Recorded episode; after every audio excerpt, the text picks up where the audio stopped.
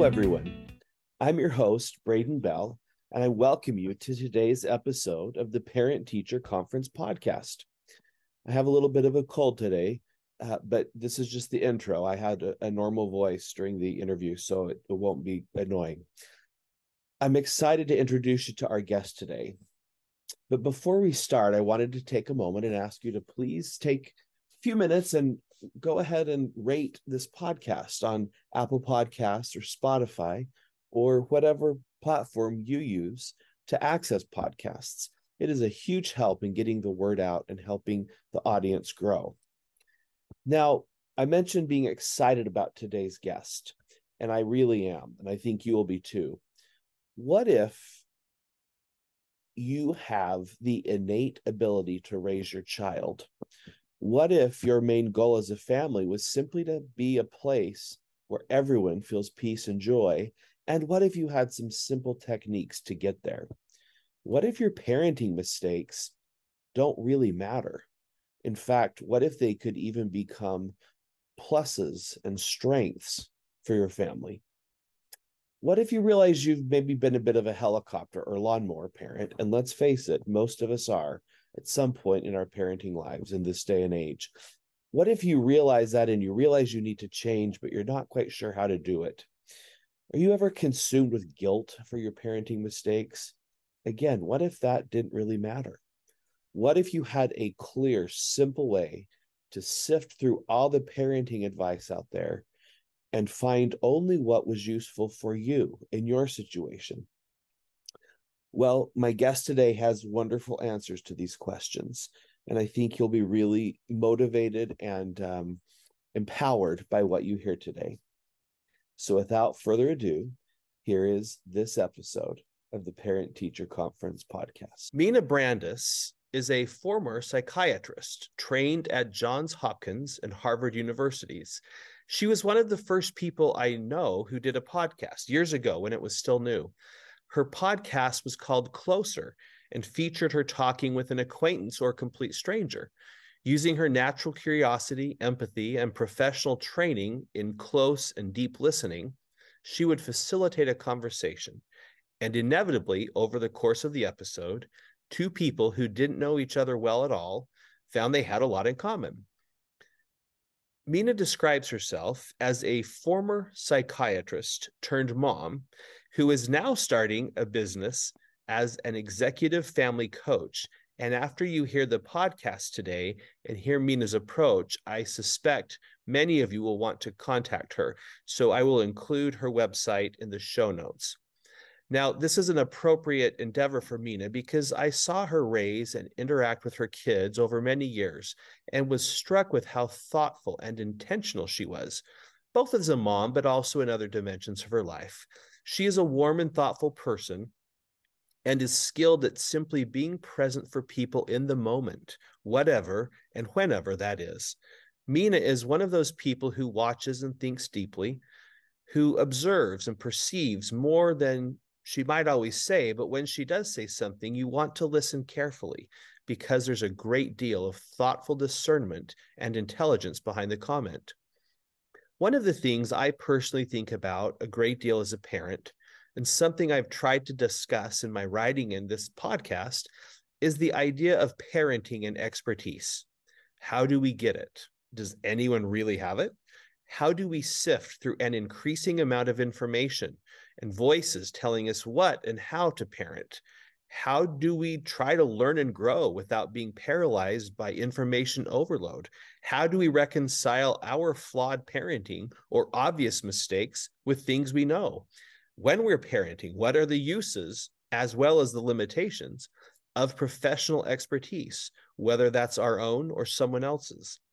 Given Mina's professional background and her current focus, I thought she was the perfect person to discuss some of these questions. And after you hear the podcast, I think you'll agree with me. Mina, welcome to the Parent Teacher Conference podcast. Thank you so much. Actually, that intro makes me look, sound better than how I see myself in my head. So I appreciate that. Well, uh, I, I am not the former psychiatrist, so I can't comment on disparities, but I, it's very true from my perspective, at least. So. Yeah, I'm glad to have you. Yeah, thank you. Nice to be here. Well, it's been a little while since we've talked, um, but you have a new venture you're working on. Can I do.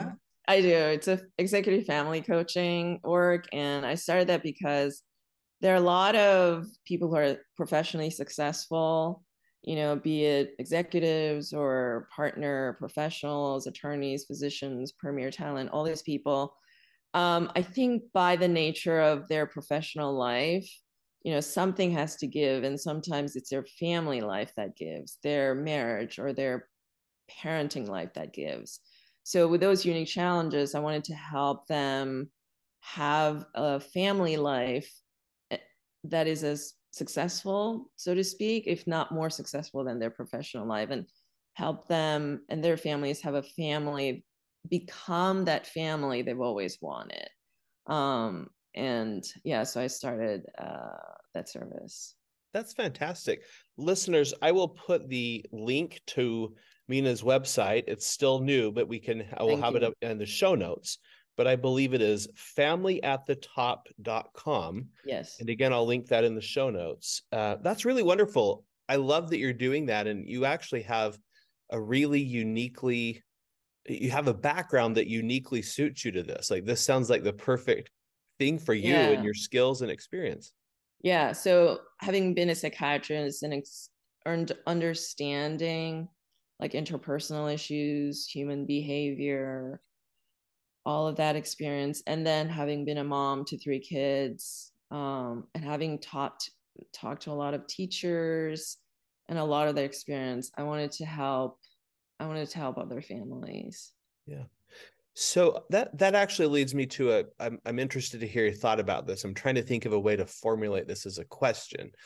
Um, do you feel like, I mean, clearly you do. So it, it, it sounds like you see this, having a successful family, as something you can learn. You can practice it. You Absolutely. Can get better at it. It's not just innate. Uh, yes. I think being a good human being is something you practice. So being a good family, which is an extension of that, I absolutely believe it's something you work on, something you learn, you fail at, you try again. And I think that entire process is actually healing. Um, and I think, you know, talking about being parents, I think one of the most powerful thing that you can show your kids, you can tell them, but at some point they might not listen to what you say, particularly teenagers. Um, they watch what you do, but they really have a sense of who you are. So I think when when you realize you failed at something, and then you can show yourself grace and try again and get back up, and you can heal from that. I think that's, that's such a powerful thing to teenagers. And I think trying to, just like you have a business, you're going to fail at some point. You're going to fail a small thing or a big thing, and you have to get your team together, get back on track. You know, you may not be able to make partner at something at first, you try again. And I think it's so important to becoming a good family. It's not, it's not a judgmental thing, but becoming a family that is, is peaceful and has freedom, and there's joy and meaning in that family. So what's so important is that you can mess up, and then you can heal as a family together. And that's the process that makes you have a family that is peaceful and joyful. I love those words. First of all, I love defining a successful family uh, as being peaceful and joyful. I think we often put other um, mm. descriptions or modifiers or expectations on that. Our successful family is, is whatever. We both have great jobs, or our kids all get into top tier schools, or, or any number of things that are not reasonable, realistic, and frankly, may not bring joy or peace. So no. It seems like when you name it as joy and peace, uh, first of all, that sets up a whole different dynamic, because the goal yeah. becomes much more doable.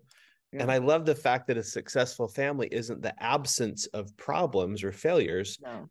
That's really powerful and liberating right there.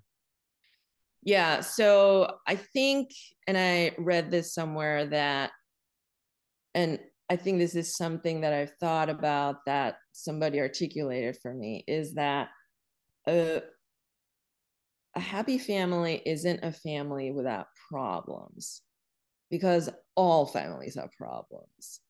And happy family is a family that can encounter problems small or big and tackle it together and come out of it intact and stronger than before. That's a really tall order. Um, it's so easy to blame. It's so easy to blame each other, blame others, um, particularly, you know, having been a psychiatrist, if, if some, whether physical or mental, if someone in that family is having issues, psychiatric diagnosis, mental health issues, or physical issues, or anything, then it's so easy to blame them. Or I think family can sometimes become a harbinger of secrets, or it can be something you need to tolerate. Um, and I think it's it's so important that people have don't have oh, or that's, this is another big thing. Pretend something that you need to make it look beautiful on the outside, like you don't have any issues. We have it all together. Right. Um, and kids, when they're growing up, they they see all of this, they watch all of this, and then it becomes like, well, I don't, you know, I, I'm on TikTok and I had this little post about, you know, when, when you have a child that t- becomes quiet. So let's say a, a kid that used to argue against you, but at some point becomes quiet when you reprimand them or, or berate them, or you're angry at them. That's, and then the parent is like, now the kid is more re- respectful. Now I have the respect. You don't. That's a kid who's given up on a relationship with you. And then that was seen by like ten million. It had ten million views. Wow. And I had so many comments saying, yep, as soon as I turn eighteen, I'm leaving. I'm leaving and I, I'm never looking back. I'm never going to talk to my parents again. So when it, it may seem like they, they're respecting you, they're listening to you because they're quiet, that actually is a very bad sign. Um, a kid that wants to have a relationship with you will try to argue with you because they want to be heard. They want, because they respect your opinion. They talk to you, they argue with you. I mean, it should be done respectfully, right. But a kid that's given up and saying, as soon as I go to college, I don't have to deal with this. I'm running, a, not run away, but I'm, I'm, I'm moving out of here. Yeah. I just have to tolerate this. That's the kid that will stop talking and just right. block out what you're saying. They may look like they're listening, but they're not. And I think, um, yeah, it's so important for us families to not see conflict as a problem, but it's, it's, it's how you deal with that conflict. How do you respectfully listen and validate each other, which are all just cliche words these days, but they're just really critical. Yeah. Um, and yeah, it's how you handle these problems, big and small. So instead of spending energy on trying to get your child to stop arguing with you, perhaps the better approach is to try to figure out some ground rules and set up some, yeah. some, uh, parameters or, or norms of how to do this in a more effective way. Exactly. Respectful and such. Yeah.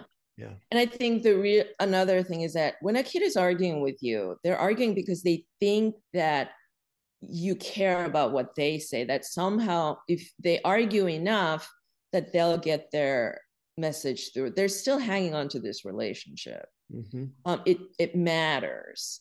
And that's why they're arguing. And you know, that's a good sign. So a kid that is sort of in a way willing to fight to, to um, get the communication going. Um, so that's a, actually a really good sign. And I think there's a te- technique that I use in my family is silence does not mean I'm agreeing with you. So we have this thing, we start off, we say, okay, we're just going to sit down and we're going to take turns and you're going to say what you want to say. And I can use that with my family or just my husband or one kid. And I start off saying, you say what you say, I'm going to say what I say, and I'm not going to say anything to you. I'm just going to listen to you because I respect you. I love you.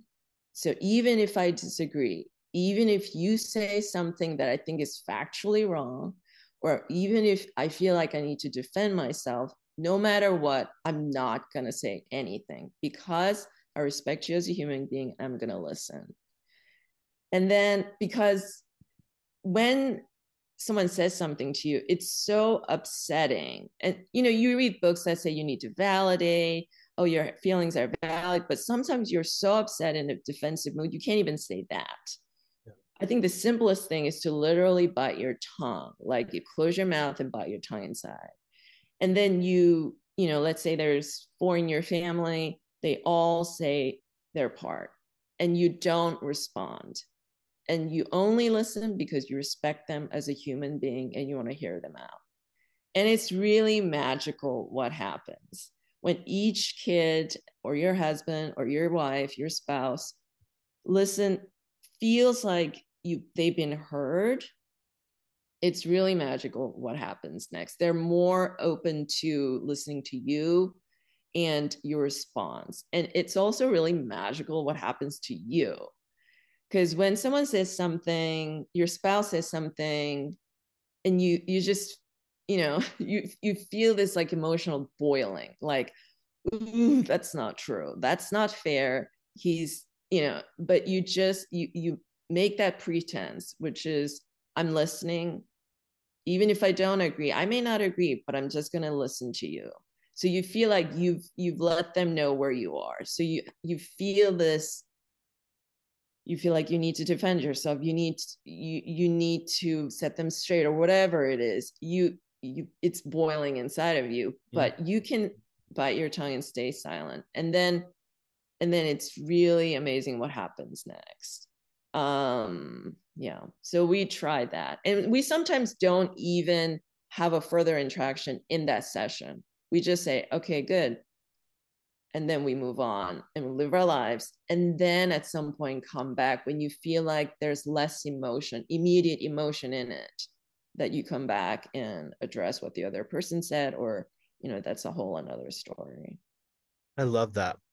Um, you're triggering a parallel in my mind. When I first started teaching, um, you know, classroom management is a challenge. Yeah. For anyone um, who's yeah. honest as a teacher, yeah. that just, it's an ongoing thing you always work on. But when you're starting out, especially, it's a real big challenge. Yeah. And I had big classes, they were choir classes. So they weren't sitting in, you know, it wasn't a small group of kids in neat little desks. Um, and I found, you know, I'd kind of watched other teachers and kind of try to model myself after different teachers. And what I found was I could I could do one of two things. I could enforce silence, mm-hmm. or I could get them to participate in class. Yeah. But I couldn't do both of them. I could I could mandate and impose that mm-hmm. they sit silently and listen. But then when I wanted them to sing, and especially to sing loudly, I couldn't get it out of them.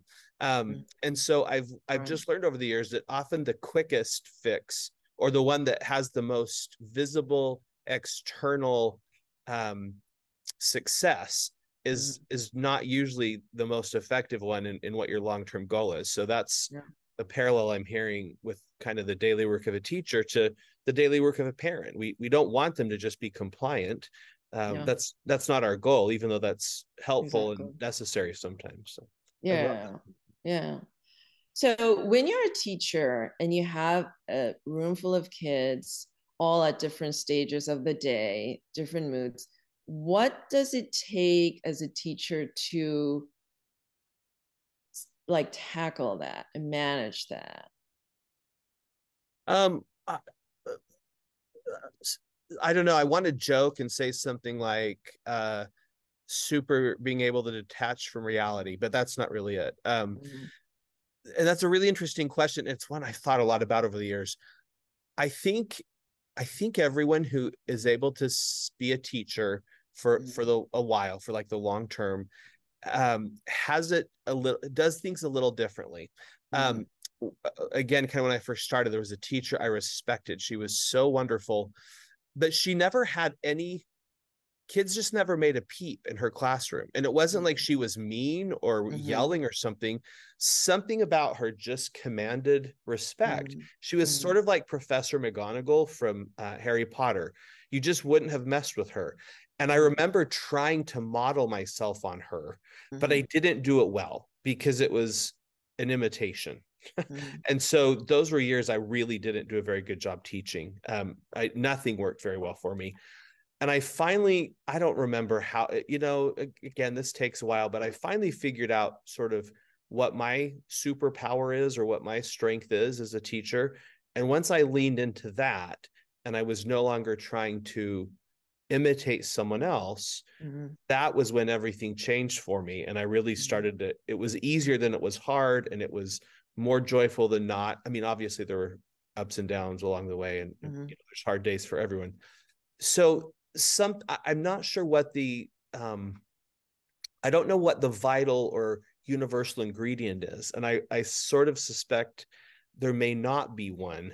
Mm-hmm. Um, although if you, if I had to guess, I would imagine that no matter what personal disposition you have, at some level you just truly care, mm-hmm. either about the kids or mm-hmm. you have a deep commitment to a specific subject and how it can change people's lives, or just to the the fact that education is powerful. I my guess is that it would be one of those or, or combination of those three things. Um, so what I hear is, which I kind of, it was kind of a half half. I was genuinely curious because you gave this example of many kids in a room. I'm like, oh my gosh, what would I do? But then also something I've been thinking out a lot is, from what you just described to me about the uh, teachers that you admired, you you said nothing about what she said this, or she, you know, it's really how she was, like this aura or mm-hmm. um, the sense of who she was as a person that these kids noticed, that someone that garnered authority, but also kindness. And like in no point in your description, you said she uses technique. She said these things to the kids. It was really who she was. And like you said, I tried to imitate her, it didn't work. And I, I I'm, I'm gonna guess that when you figured out, okay, so this is who I need to be to, to, to have that effect on the children and the students, is when it started working. So I was thinking that a lot too. Like, what do you, and all the information that's out there is like, do this, say this to your kids. But I actually think the reason parenting is so hard is that it's not something you can do by saying the right thing, but sometimes not even doing the right thing, because it's twenty-four seven. Your kids are with you day in and day out. Um, and they're sometimes with you at your most tired self, angry, vulnerable, scared times. And you have to be that person that is able to give, you know, the cliche, but true, the unconditional love to your child. And to do that, it's not the information, it's not books. You have to be that person. And that's really, really hard. But thankfully, you can be that person with work and struggle and living life and making mistakes. And um, yeah, so I, I think um, I think it's so easy to get into that, maybe a little bit of a trap, to reading the right book, reading the right article, the top five reasons why, top things, ten things you can do. But Um, I think the really most important thing is you you need to be that person who is able to love somebody unconditionally. And again, part of that is that you don't have to be perfect. You, part of the unconditional love is that you forget, uh, you forgive and you forget and you give grace. Um, but I think that's that's what that's what's so hard about parenting. And I think in the end, that's what's effective, like the, the teacher that you just mentioned, because, you know, younger kids would do what you tell them, but teenage kids may not even listen to what you say. They may not even care what you do, but they do sense who you are and what kind of relationship you have in their presence. And I think some teens actually, it's sort of like, well, prove that you do really love me. Mm-hmm. Prove that I can be loved no matter what. Prove that. And I think they press your buttons to see how far they can go, because they kind of want to, before they go into the world, they want to know, okay, like I, I need to know I have a home base here, that people will back me, because it's kind of scary to go out there on my own. And I think they innately know all of that. And it's like, okay, if I mess up, can you, lo- can I, can you love me? Can you love this? Can you love if I do this? And that's, that's the challenge. Um, and they, they, they will test your forgiveness. They, they will test your ability to be compassionate. They will test your ability to be patient. And I, I think that's, that's being able to do that is what's going to make that that family and that relationship, that parenting experience uh, worthwhile. Instead of, I mean, you can't not take some hints. Um, there are there are things that you notice about um, parenting that you can hear from someone you can implement. So they're not of no use, but I think the real core thing um, is who you are as a parent, that you can be that person for yourself and your children. I really love that. You you actually validated a theory I've had for a while now. I I noticed years ago at school, we'd have freaking really great speakers. Like sometimes they were like national experts, and other times they were someone local, but who had really important expertise in some, you know, something of concern to parents. And I noticed that the people who turned out for these were always the same. And in every case, they were people who their kids were pretty good. Like they were already, it, it seemed, and from the outside, of course, but mm-hmm. that they were already parenting at a pretty high level in terms of the way their relationships seemed to be, the way the kids functioned. Um, so really good parents and good kids. And at first I thought my hypothesis was, oh, it's because they listen to all of this stuff. But the more I thought about it, what I've come to realize is I think they were good parents because they were engaged and they cared. And mm-hmm. going to these workshops or probably reading was a symptom of their engagement. Yeah. And so it was part of the, you know, th- they were not effective parents because they read the right books. They were effective parents because they were deeply engaged and focused on trying to learn and grow as parents. And in the process, if that's your focus, you almost can't help but become better and more effective. Um, yeah. So that was who they are. And again, like you said, that wasn't just that they memorized a list of tips or tricks. Although I think there's, like you said, again, there's a lot of techniques and things like that, that, that you can learn from other people that are helpful. I, I really, does yeah. that comport with what you've, you've seen? Yeah. So I think if, you know, I think it's helpful to realize what's the big picture, what's important when you feel paralyzed by so much of this and that, because some of this information is contradictory.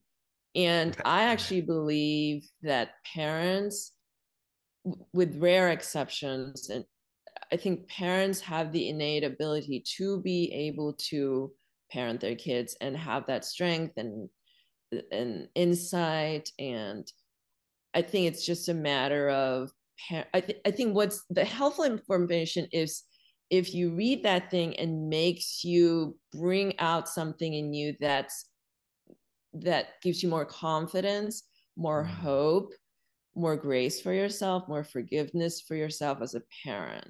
If there's information out there that you listen to and you think, oh gosh, why did I do that? I keep doing that. I'm so, I'm so bad. Like I'm, then that's probably not the right information. Love that. Um, Yeah, so it needs to make you feel um, more like, oh, I can be, I can make mistakes and I can still do this. That's the kind of information you should listen to, because ultimately that's the information you want to give your kids. Yeah.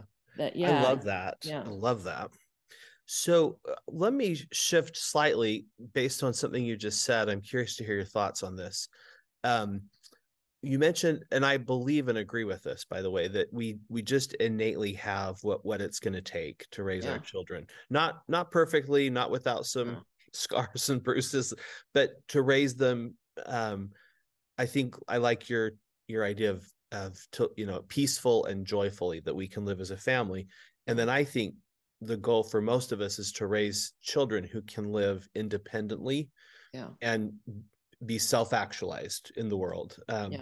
So with that in mind, you know, there's been a lot of, a lot over the years written about overparenting, how easy it is mm-hmm. to just fall into this kind of, and there's been different vehicles, snow plows, lawnmowers, helicopters. yeah.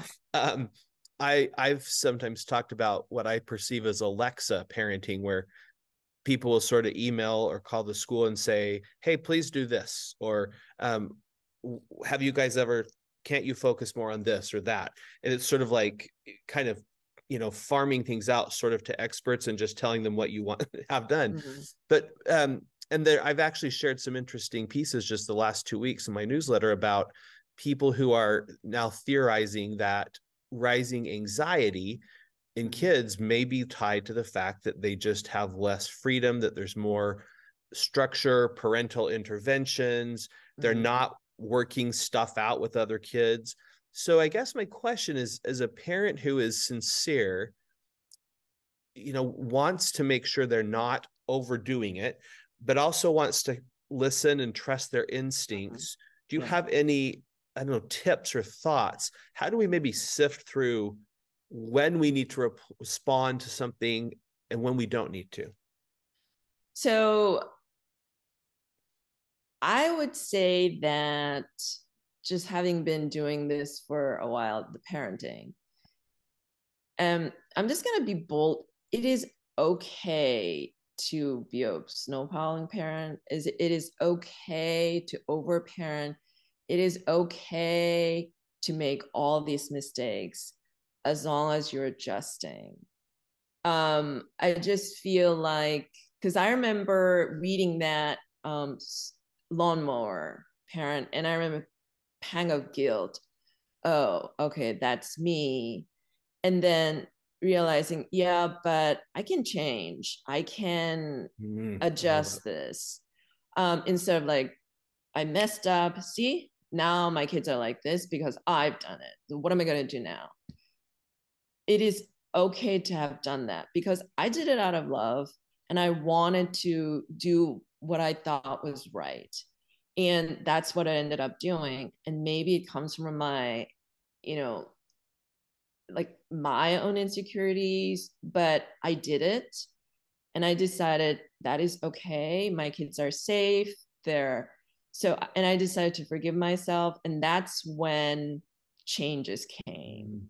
Um, So as long as there's no extreme bad things as parents, all this stuff, as long as you do that and then try to change it, forgive yourself, give yourself, okay, I I, I can't do this. This makes sense to me. I'm not going to do this anymore. And I'm going to try. Then I think that is okay. And in terms of, I think all changes all always happen. Do you know that song by Whitney Houston? It's not right, but it's okay. It's not right, but it is okay. And you can improve. You can move on. You can heal from this. So if you feel like you've been overdoing it, underdoing it, whatever, as a parent, it's not right, but it's okay. You, you can move on from this. So that involves acceptance and forgiving yourself. And that's the only step, next step. You have to do that to be able to change and improve. And that's also the message you want to give your kids. Okay, you failed your test. or you didn't make the varsity team, um, it's okay. Like, what do we do now? It is okay. And in terms of that, I actually read, I, I read that um, email that you sent. And so in terms of anxiety, my understanding was that much of that is genetics, much of that is biology. Now, I do, that does make sense to me, that this over parenting, because, you know, like when I was growing up, I just walked to my friend's house. Right. I just came for dinner. Now, I did not grow up in the U S. This is a huge country. I could not, I mean, my friends have friends like three miles away. They're, they're not going to walk. Um, not my friends. My kids have friends that are three miles away. They're not right. going to walk. So there's that. So we got to gra- give grace to that too. You know, I, I, I grew up in a small town. I walked everywhere. Um, so you can see how you go outside and y- you can be more anxious if you've been driven all the time. But I also want to say much of anxiety, and I don't know what kind of anxiety they're talking about, whether it's uh, social anxiety, panic disorder, that is also biological. So there's, you know, simply they talk about nature, nurture. And I think parents need to make sure that they don't put the nurture part being ninety percent, nature being ten percent. Sometimes mm, yeah. stuff happens. Sometimes, you know, one quarter of American population have a mental health issue. It sometimes it just happens. And it just becomes, okay, what do we do? As opposed to, why did I do this? I should have let her do that. This is all my fault, which is, we don't want our kids to do that. So we can't do that either. So it's not right. I mean, it's not wrong, right? But, you know, it's, it is okay. Yeah. If you did that, if you overparented, if you did that, it's not right, but it's okay. So let yourself move on and forgive yourself. You can talk to your kids about that too. There's always a way to heal from that and uh, change the course of the trajectory. It's not too late.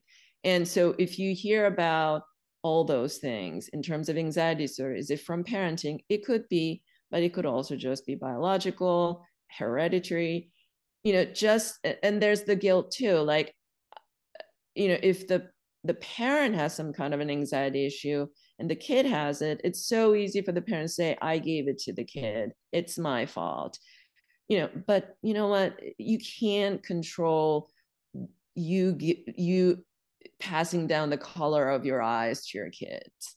And of course, it's not the same thing, but you you have to forgive yourself. You have to know there's hope and renewal and healing, whatever you want to call it. You can change course. Um, so don't overestimate the nurturing part of an equation. Um, yeah, because so that's you know, interesting. I've noticed with my own kids, I, I ascribe all of their wonderful traits to, um, nature or themselves. And if there's ever any quirks or, or right. mistakes, right. I'm like, oh, that's my fault. So I always, I don't grade on a very fair scale with myself and my own parenting. Yeah. I, I have it backwards. I probably at least need to treat them as, as equal, but I don't, I, I heavily. Yeah. yeah. So, but what I'm hearing, I love this because I'm hearing we do need to be self-aware. Like we need to be, we need to understand when we have mm-hmm. made a mistake. So it's, it's important to be honest with ourselves, and then it's important to move on from it. And I love that. It yeah. just frees up so much energy if we cannot be worrying about the, oh, I should have, shouldn't have, oh goodness, how we, um, I, I love the, it's not all right, but it's okay. I think I'm going to like stamp that on my hand. Um, my boss talks about how sometimes children do things that are developmentally inappropriate. And what he means by that is it's a very normal behavior for a certain age that doesn't right. make it right or okay. And we need to help them yeah. move away from it and learn. But it, it also, we have to understand it's, it's um, not growing out of some malevolent, malicious mm. uh, well of evil right. inside them. So yeah. we need to do that with, for our parenting too. That's, I love that. And like I said before, that's the only way that you can actually adjust the course. If you beat yourself up all the time and blame yourself, it, it it's that's a hindrance to you changing that. Um, and it's like example where a kid has a quotation mark bad teacher, and let's say they um it I think most of the times that's just a fit, right? Like maybe the teaching style of a teacher doesn't fit the kid, or you know, whatever it is. And you don't want the teacher saying, well, it's all my fault, I can't keep my class in control. You don't want the kid saying, I'm just getting, you know, called on uh, called out all the time because I'm a bad kid. You, you just um you just need to be able to see things in a way, okay, I don't like this, but it's okay, and I can handle this. So somewhat of a not not even positive, not negative, just kind of neutral way to move forward. Um, I think that's really important to do with your kids. Um, and also that involves, though, don't panic. Um, it's so easy to say, hard to do, but you can, um, if you make mistakes, it doesn't mean your kids are messed up, gonna be messed up. They themselves have their own lives with their interaction, with their extended family, with their teachers and friends. They learn things too. They have side things going on. It's not all just you and your, your child's re- relationship that's going to determine their life. Um, and you can also mend things when they're in college, when they have their own kids. Um, so there's hope, and you don't have to beat yourself all the time. Well, and you, you mentioned this earlier, but I, I think I love this idea you're articulating. Even when we make mistakes, if we will use it, um, that can not only become not damaging, it can even become good if yeah. we let our kids see by the way we handle it, how you work through a mistake, how you exactly. how you try yeah. to make amends, how you try to own it. And and really, in a way, that mistake can not only not hurt them, it could even be uh, helpful to them and um, kind of healing yeah. for the relationship as well. Yeah, exactly. And I actually think that our children are maybe more forgiving us of our mistakes than we are of our own mistakes. Um, because I think, and you know more, I, um, I was an adult psychiatrist and a child psychiatrist, but I think they just kind of move on. Um, they're, I feel they have, particularly when they're younger, more of the ability to be mindful. You know, they play with the sand and they're able to forget about everything else. So I think that, and you hear so many examples of parents going, I'm so sorry, I did this, and kids coming guy and goes, no, mommy, it's okay. Like I, you were a good mom. You are a good mom. And I think kids move on um, easier and are able to let go of things and forgive the parents, perhaps easier than parents can of themselves. I believe that's true. And this, I don't have clinical data for this, but my observation is that kids actually may value apologies and even need them more than adults need apologies yeah. from other adults. And I think that has to do with the power disparity. Um, but that once that apology has been given, they are enormously fast at accepting yeah. the apology and moving on. So it's like adults maybe don't need the formal apology as much, but we also yeah. don't forgive as, as easily and readily. And I feel like when kids have that um, apology, they actually move on. What what I think they're really, they don't like is any anytime they sense um, falseness or... Yeah.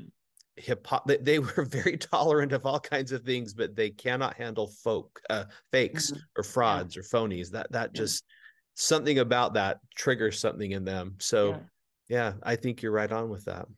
Maybe it makes them, um, like I said before, like they they want the sense of I can go into the world and know that I have people who support me and love me, no matter who I am, and maybe. If you, if they sense that, you know, what you just referred to as, you know, maybe it's, this is a little fake, maybe it's actually them thinking, maybe I'm not lovable. Maybe I did, maybe I'm not lovable if I just yeah. as I am. Maybe that makes them think nervous and anxious and worried or doubt their future, um, that there's not that reassurance that I can always come back. They do love me. I am lovable. Yeah. Um, maybe that sense is shaken, and that's why they don't like that. I think you're right with that. I also think that um, because, again, they live in a world where everyone around them is dominant, their teacher, their parent, like they, they're just kind of mm. go from being controlled by one adult to the other. Yeah. Um, I think they're highly attuned to that, but I also think they develop a pretty sensitive barometer. Um, they have pretty clear sense of right and wrong anyway. I feel like most, most kids do. And mm-hmm. anytime they feel that they're being treated unfairly, um, that's when they really get their hackles up. Um, yeah. I mean, that's one of the biggest complaints you'll hear from kids. It's not fair. That's not fair.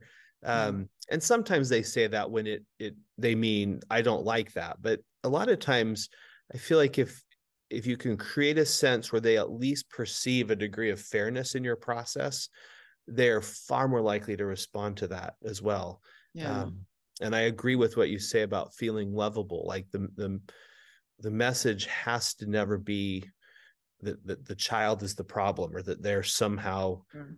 bad or undeserving. And not that any of us would say that, but I think we communicate that sometimes inadvertently. Yeah. And I think some kids will just push it, right? Can you even this? Can you love me? Yeah. Um, and, you know, not everything is okay. So I, I talk to my kids about the post-it method, which is you you balance a post-it on top, on top of your fingertip, and everything on top of that is fine, but certain things are not, because mm. that's going to make you fall off. And like if you drink and drive, that is not okay under any circumstance.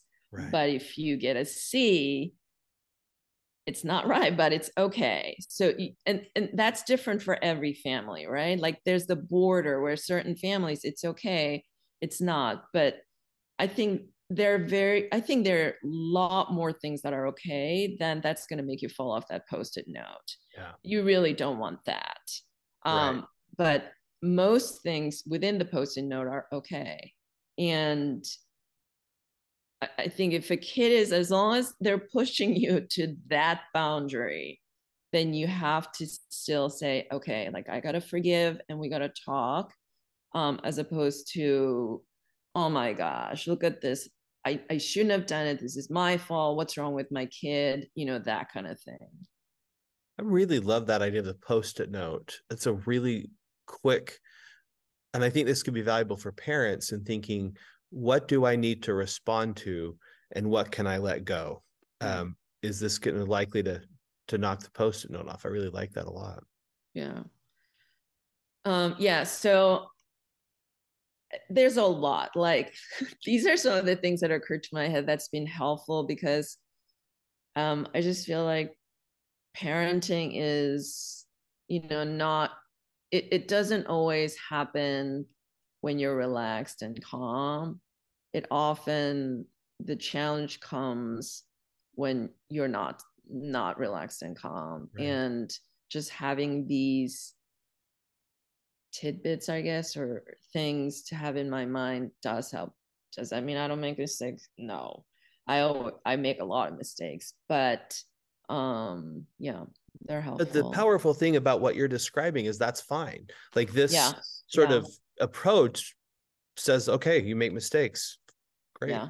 Fine. Now yeah. just move on, which is yeah. what we tell our kids to do. Um, yeah. And so I think, you know, that's something we can model for them better. Yeah, You're making absolutely. me think of the old, the famous quote from uh, Tolstoy's Anna Karenina, where he says, um, all happy families are alike, but every unhappy family is unhappy in their own way. Something to that effect. But mm-hmm. I love what you're yeah. describing, because you're saying even happy families are, are different. Um, yeah.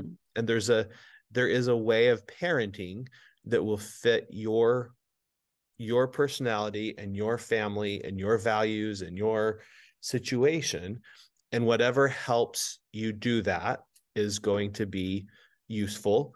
And what doesn't, you don't, you don't need to worry about it. And if yeah. you make a mistake, you just keep going.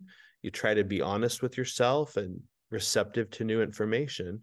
Um, yeah. So that's, I'll kind of, the other bookend of the, when you asked about kind of my discovery about teaching, um, what really helped me was there was another teacher mm-hmm. that I just adored, and she was what I wanted to be. And I, now this is where I actually did start using some techniques. I studied her, like I literally would study her, um, and what she did. And I started practicing trying to do that. And it turned out that those techniques enabled me to kind of tap what I think my, my potential, my strengths were. Mm-hmm. And so I think there is power in having some of those techniques and ideas, yes. but again, it has to be, they have to be uh, comport with who you really are and what your strengths and personality and, and things yeah. like that are. Yeah, absolutely. I mean, I read books and articles too. Um, I think what I want to um, implement in my life and what I think is helpful is being in a mindset where information and books are secondary, that me as a person, um, being willing to learn, make mistakes, um, forgive myself. I think that you need to be there first or at the same time as you consume that information. Yeah. Um, and I think that's the place where you can really parent in a way that fits the kid. Um, yeah. And then that's, that's the only way where, you know, you don't feel overwhelmed by the information, because you have that base and a mindset that I can do this, and let's see if I can get some more information to help be helpful to me, as opposed to that information being a gold standard that you judge yourself against. So maybe some of us need to spend more time, um, trying to think about who we are deep down, fundamentally, yeah. um, who, you know, when we are at our best, most authentic self, who are we? Yeah. Um, how do we want to be, um, in realistic ways, not just kind of trying to suddenly become a, an image, and starting with that, as opposed to just turning to the, the book or the article or the podcast, um, or, or the, the expert, quote unquote. Start with ourselves and, and do some work there first. And then the other yeah. stuff can help. It can maybe refine and validate and give us new ideas and things like yeah. that. Yeah, they're absolutely helpful. Yeah. Um, and, you know, what I talk about is in terms of, if you want to know what your hangups are, just notice your interaction with your kids, and you say something and oh. they something, or they don't say something, and your response is, because I say so. Or, as long as you live under my roof, look back at what that topic was, and that's probably going to be your hang up. Interesting. Um, Interesting. Because if you can't give your kid, you know, if your kids say, why can't I feed that crocodile with my bare hands? You can say, because it, it's an animal and it's going to bite your hand and you don't want that. But if a kid says, why do I have to get an A?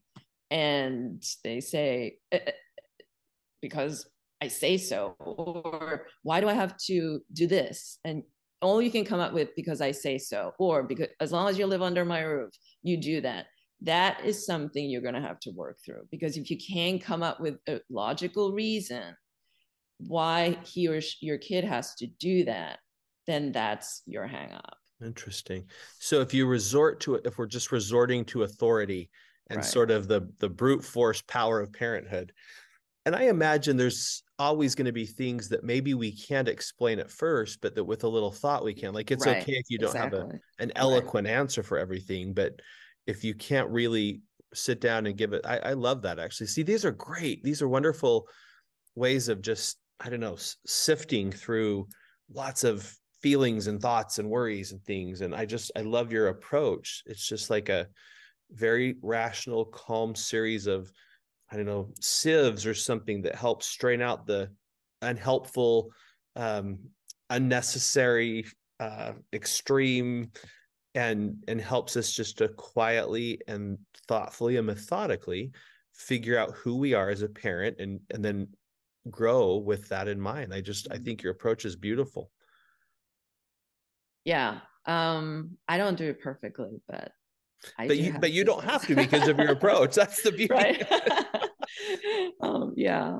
It yeah. doesn't require perfection or even, you know, getting it uh, right all the time. It just, you just own it and move on. I, I really love that. One thing I wonder is, I wonder if prior generations, like my grandma's generation, or even before, I don't know if they thought about themselves as parents this much. I don't, I, I think, I mean, I don't know, but I think they did, just from, I guess, reading like some uh, biographies that or personal histories that my grandparents and great grandparents wrote about their lives. Mm-hmm. Um, so maybe it's just me, but I, I'm struck by the fact that I think maybe because living was just so much more demanding then, like yeah. even, you know, my grandparents, the World War Two generation, even, um, just the daily requirements of having yeah. food on the table and um, yeah. clean laundry. I mean, it was, I think it was a pretty full-time job. And so I think that right. parenting was sort of not unimportant, but it, it maybe didn't hit the hierarchy of needs right away. I, what do you right. think? I agree. As soon as I said my grandma, I mean, she went to, through two wars right. and maybe more, a better example with me will be my mom, but I think you're right. You know, um, yeah, I, you know, it is important parenting, but when you have survival or you know, go through wars, then I think you just show your kids how you live. And they, they learn that, that, um, you know, you can go through difficulties, you got to survive, and you do what you need to, to come out of that, you know? And I also think that whether this is good or bad, I don't know, but, um, it's not only, it's part of it is it's about immediate survival. But, you know, my grandmother lived through the Depression. She um, lost a brother, a, a very beloved brother on uh, right. the invasion to, in Normandy on D-Day. Mm-hmm. Um, you know, my my grandpa was a Wonder Bread delivery man for thirty years. They survived, but they didn't have a lot of money. You know, they were fine. But um, mm-hmm.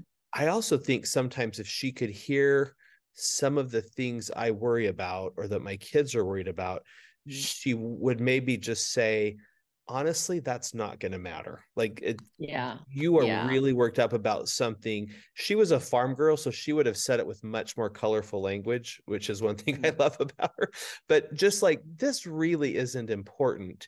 And mm-hmm. perhaps that's the, the blessing as well as the challenge of being a parent in a more affluent time when we have a little more exactly. yeah. luxury, I guess, is that we have more time to worry about being a parent, but we also probably get pulled into worrying about stuff that just really doesn't matter all that much, I suppose.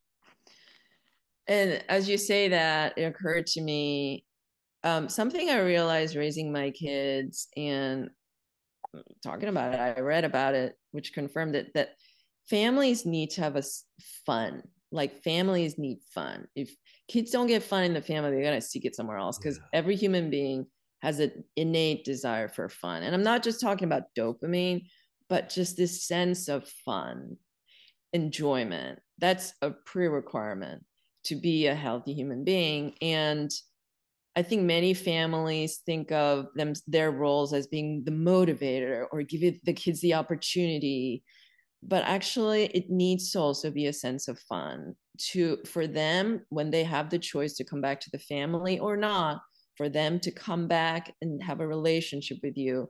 I think that sense of fun is really important. So maybe sometimes more important than like what you said about these things that you would tell your grandma, what about this, what about that? Um, maybe sense of fun is even more important than those things. Yeah, I think you're right.